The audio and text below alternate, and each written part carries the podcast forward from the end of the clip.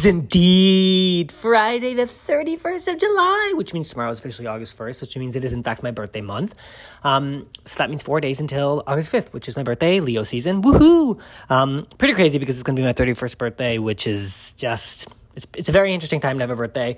I'm not usually celebrating the way I would, which is with all my friends, literally popping bottles and like having shots and not being able to remember what happened the next day. Um, but like literally, I love that, and I love to wake up the next day being feeling feeling really ill and like well, hungover is the word, but I didn't want to say that because I didn't want to be you know a bit crass.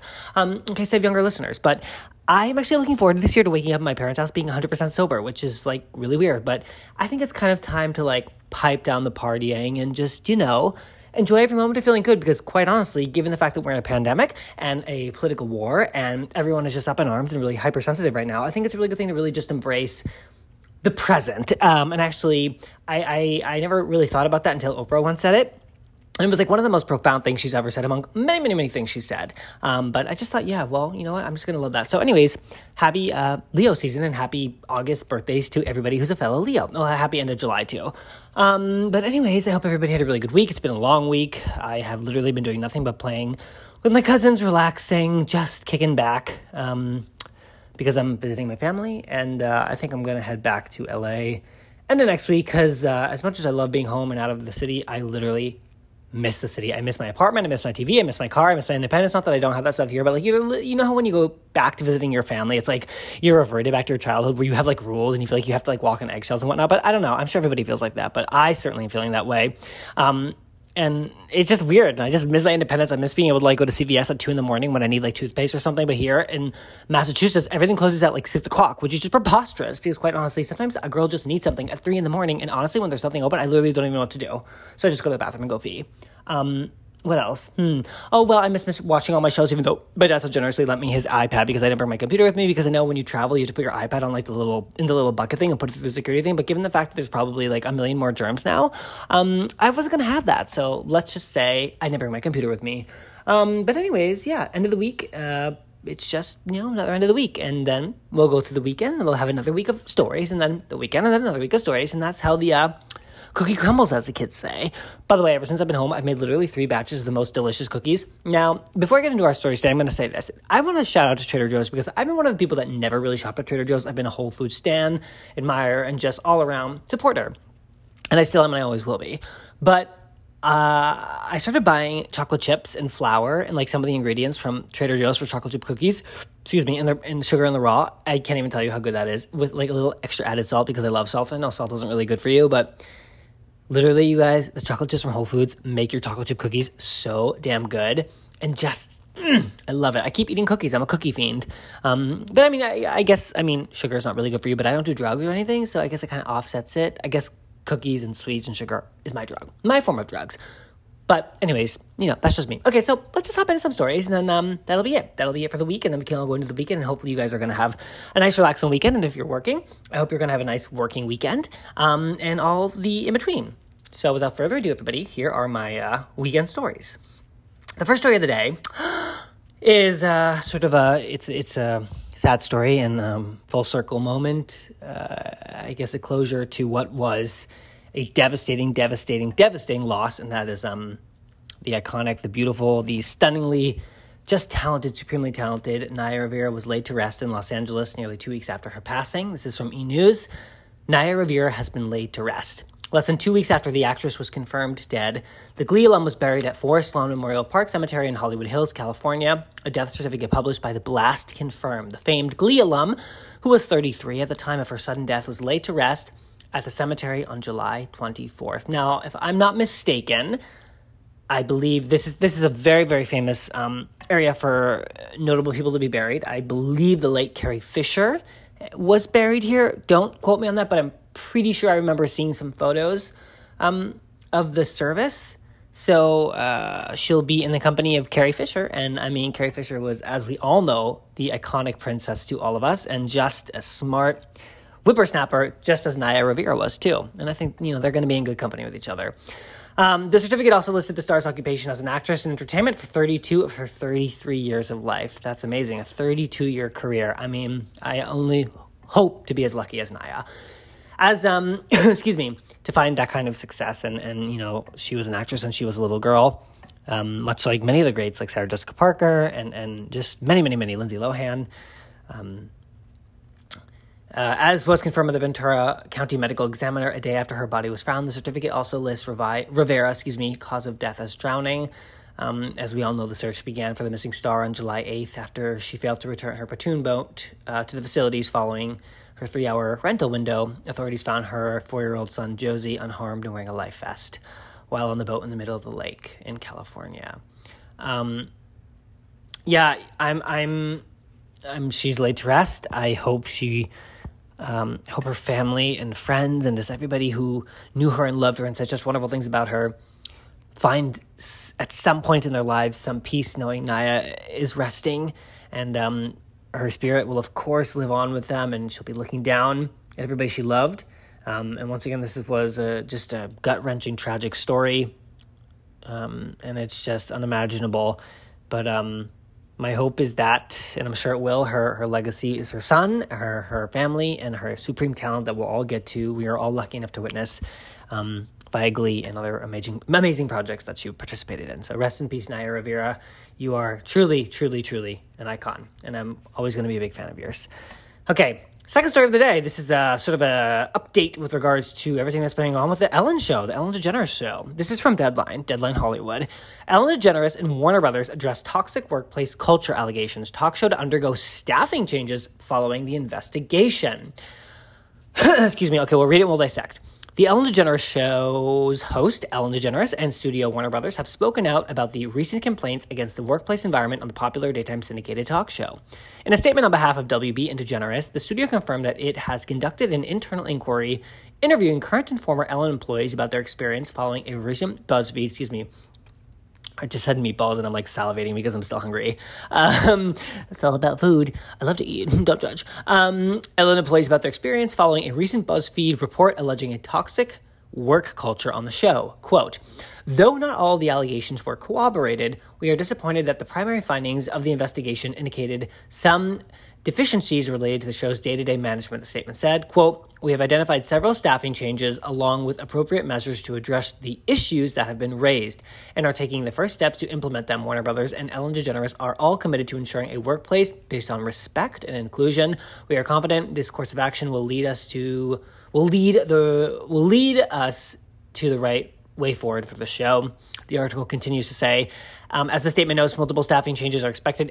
Ed Gell Glavin, one of the show's three executive producers who was singled out in multiple complaints featured in the BuzzFeed report, will likely be among those leaving. I hear, I as in Deadline, um, or the author of this article. In a personal letter to her crew, first published by the Hollywood Reporter, DeGeneres apologized. Quote, anyone who knows me knows it's the opposite of what I believe and what I hope for our show, she wrote, while suggesting she was personally not involved in the decisions and incidents on the show that have drawn criticism. Quote, I've not been able to stay on top of everything and relied on others to do their jobs just as I knew I'd want them done. DeGeneres said that, quote, my name is on the show and everything we do, and I take responsibility for that. She also vowed to make changes, quote, I'm committed to ensuring this does not happen again, she wrote. The BuzzFeed report uh, alleged toxic work culture on Ellen based on anonymous testimonials by one current and 10 former employees, according to the publication, who said they face racism, bullying, and intimidation. It was the latest in a string of negative stories about the show, and host Ellen DeGeneres published um, in the past six months. All right, uh, then the article goes on to sort of recap what it's basically talking about. I have many thoughts on this. I want to first say uh, I'm really glad that Ellen made a statement because I think she's been pretty mum and quiet with regards to everything going on, and probably for good reason because her lawyers and Warner Brothers were probably like, uh, babe, don't say anything. Um, I also think that um, changes have to be made, and if that producer Ed Glavin, uh, I don't know who that is. I only know sort of the Andy Lassner producer because he's sort of Ellen sort of always rags at him in a very humorous way. Um, if if the toxic sort of environment is stemming from him, then obviously he has to go. We live. Anyone is replaceable. I mean, I mean, it would be hard to replace Ellen, as I said before. I mean, the only person that could probably succeed her was Wanda Sykes, who is like literally the funniest gal ever.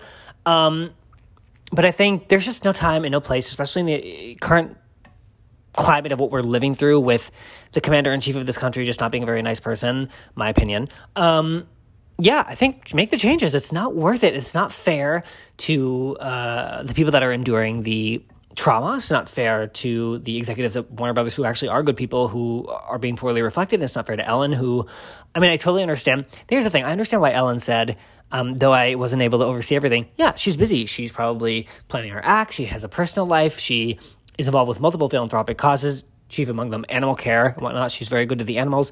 Um, make the changes. I think, yeah, we're at a time where real change has to happen in all different all different areas. So uh, clean out the fat, as they say. Um, and I'm really glad that Warner Brothers addressed this, and I hope that um, some good can come from it because literally Ellen is the Ellen DeGeneres show is like a solace for so many people. I love it. I love watching the YouTube clips. It's like the type of thing when you when you watch one clip, you you're like there four hours later and you're still watching clips.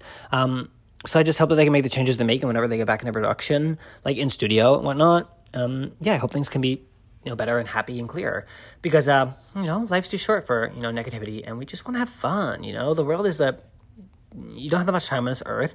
Um, so, you know, you want to just like live a damn good life. Okay, well, I didn't actually have a third and fourth story picked up, but I'm going to read um, this. I just found a story actually now that I'm going to read about because it's about two of my favorite people in the world, even though like sort of the news surrounding them is not that great, and that's Kim and Kanye, um, aka King Queen of the United States. But let's read it and we'll dissect. This is from page six. Uh, Kim Kardashian and Kanye West are already living separate lives. Kim Kardashian and Kanye West are living separate lives as their future hangs in the balance. Sources reveal the couple briefly uh, reunited in Cody, Wyoming this week following West's very public bipolar episode. Kardashian 39 appeared to be weeping in photos of the pair having an intense conversation and flew back uh, by a private jet to LA uh, after just one night with her husband. I mean, I like wish I could just jet out in and out like Kim K could, just like hop on a private jet and just be like, hey, and then be like, bye. But, you know, we're not all so fabulous. Okay, although sources uh, absolutely denied any divorce plans, page six is told they have been living separately for some time. West, 43, now lives full time at his $14 million Wyoming ranch, which is best for his creativity, quote, the creativity being in quotes. Um, we're told uh, while Kardashian is based in LA with their four kids and her family. A source said, quote, Kanye's in Wyoming. That's his main base, but they're not like other couples. Obviously, they have multiple houses and private planes. It's not like they're not able to see each other. Kim's completely focused on her family and protecting her kids right now. Uh, they're so young. She's doing well. She doesn't want this to impact she doesn't want this impact on the kids, so it's business as normal with them. Her sisters have been helping out, and the kids have been with their cousins. They don't want the kids to feel that anything is wrong, but of course, they want their father. Uh, we told how West refuses to see his wife, even ignoring her calls until she flew out to Wyoming, where he's been holed up at his 14. Okay, this is redundant. Um, yeah, I mean, it's obviously a tumultuous time, and I don't know if we're going to get the full details of this. Maybe Kim will one day speak about it, or maybe it'll play out on the show. I guess they uh, allegedly there was an article. It might have been E. I, think it was. Oh, it was on TMZ that I read it. So actually, I believe there is some validity to that because I know Kris Jenner is sort of in with. Uh, TMZ um, that this isn't going to be the intimate details of what's going on is, aren't going to be played out for the public, which I totally respect and I totally get. But I hope they can work everything out. And um, you know, sometimes couples go through it. I mean, that's what relationships are really hard.